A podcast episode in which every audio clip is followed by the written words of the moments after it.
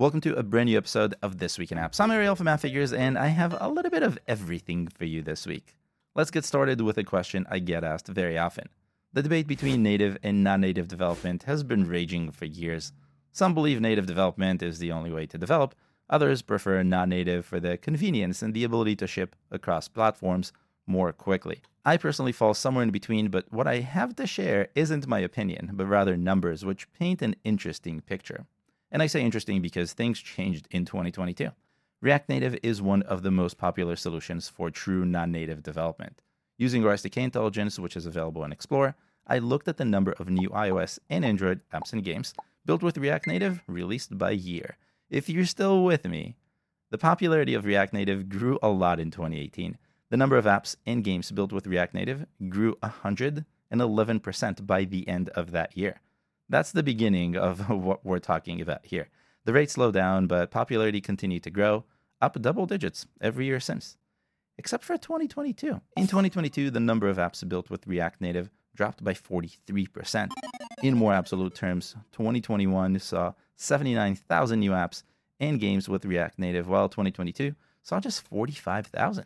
And the downward trend was pretty consistent across both iOS and Android apps, so we know that it's not something specific. In last week's episode, I talked about how app releases dropped in 2022 across both platforms, and that's certainly a part of why non native app releases dropped. But if you recall, releases dropped by about 12%, while React Native releases dropped by more than five times that. I think the drop isn't a coincidence. Both Apple and Google, Swift, and Kotlin are hard at work to simplify native development, a trend I don't expect to stop anytime soon. Now, I know this raises more questions than it answers, there is so much to dig into with this data that I can do a whole episode just on that. If you want me to do that, leave a comment, let me know, and also tell me what kind of questions you have. And also subscribe to the channel so you know if I actually do it. Next up, Gas. Earlier this week, Gamer Chat Discord announced it's acquiring Gas, an app for teens that exploded in popularity a few months ago but dropped nearly as quickly as it rose. While high, the downloads don't paint a trend that's that exciting for an acquisition, in my opinion, but Unlike other overnight successes we've seen come and go last year, Gas did something others didn't. And if you've been following me for long enough, you know exactly what I'm going to say. Gas actually made money. Lots of money. Since launching last August, Gas managed to make its way into nearly 8 million iOS devices, earning $7 million of net revenue in the process, according to our estimates. And that's net, meaning what the small team behind the teen sensation got to keep after giving Apple its share, and it's only Apple here because this is only an iOS app. I don't know why. The downloads are nice, the up and down trend is pretty standard for viral success. Being iOS only is a strange limitation that shouldn't exist at this point, but there are a couple of remarkable parts of this story that I believe led to the acquisition. The first is how Gas rose to the top of the App Store, which wasn't luck, but rather several very clever marketing campaigns that I consider to be borderline black hat, yet worked amazingly, both on teens and also on Apple's algorithms. The second is the app's ability to monetize. Most of the overnight successes we've seen in the last year got a lot of downloads, but most of those downloads just didn't turn into paying users. Some apps didn't have a revenue model to begin with, others didn't have a good revenue model, and in both cases, being the top app for a little while just didn't do enough for the bottom line because of that. Gas was different.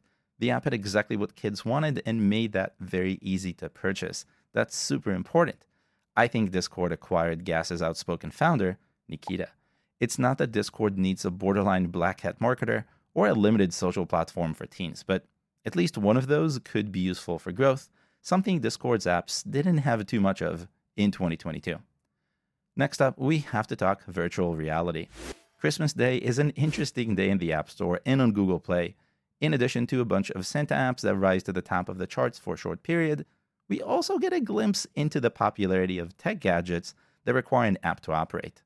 Quest, Meta's virtual reality headset, has been one of the hottest gifts in recent years, and using app downloads as a proxy for unit sales, something you know I like to do, we can get an idea for just how popular VR was this holiday season. The answer is good and bad. Let me show you.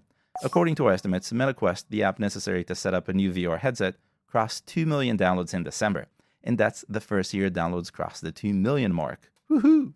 This should be good news for VR, especially for Meta, which suffered a lot in 2022, but it isn't exactly. See, while high, well, highest. Those downloads are just a teeny tiny higher than 2021's figures, which our estimates put it 1.97 million, just a rounding error away from 2022. Which means demand hasn't really grown. Maybe a bit, but when compared to the more than 100% growth Meta saw between 2020 and 2021, this new record seems more like bad news to me. There's a lot of talk recently about Apple's augmented reality hardware, and while it won't happen tomorrow, I'm pretty sure that will cause enough excitement that even VR will become more popular. We'll have to wait and see. My next insight isn't about growth. The end of crypto is here. Well, I'm not exactly sure about that. After all, Bitcoin did rise about 20,000 this week, but while some are still interested in crypto, the masses seem to have totally lost interest. That's very clearly visible when looking at demand for the top crypto buying apps. According to our estimates, collective downloads of the top crypto apps, which include Coinbase, Binance, Trust, and Crypto.com, dropped more than 65% between January and December of 2022. Coming off of a very strong 2021, apps in the collection made their way into more than 10 million devices in January, according to our estimates. Binance led the way with Trust behind it. But by the summer, new downloads dropped by nearly half, and in December, downloads reached a low point, dipping below 4 million for the first time this year. Binance again saw the steepest decline, but really every other app in this collection dipped throughout the year. 2000 crypto, this should make perfect sense, but that's exactly it. What apps like Coinbase almost managed to do, bring crypto to the masses, just almost happened, and then it didn't. And that's not something I see changing in crypto's favor anytime soon. NFTs aren't popular enough to meet this sort of demise, and I don't expect that to happen anytime soon either, but it's a trend I'm watching. And last for this week, I looked at the revenue of Snapchat Plus, the in app purchase Snap is using to finally monetize its app by offering early access to features plus some customization options.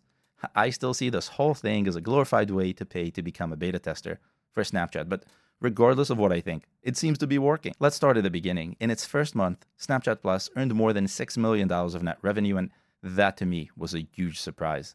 Revenue dropped when renewal time came round, which is fairly normal for most apps, but has been climbing steadily, I would say, since.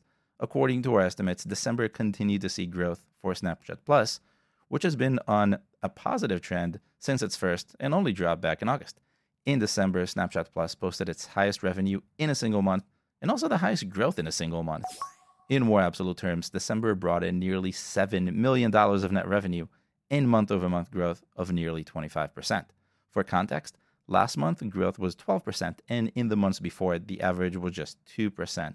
Clearly, Snapchat Plus is working out for Snap, and given this trend, will probably be working even better in the future. And I see it as a great sign for app makers. If Snapchat can get its free users to pay, so can you. If you are still leaning on ads to make money, now's a good time to think of more options. If you need help, leave a comment with what your app does, and I'll tell you what I think.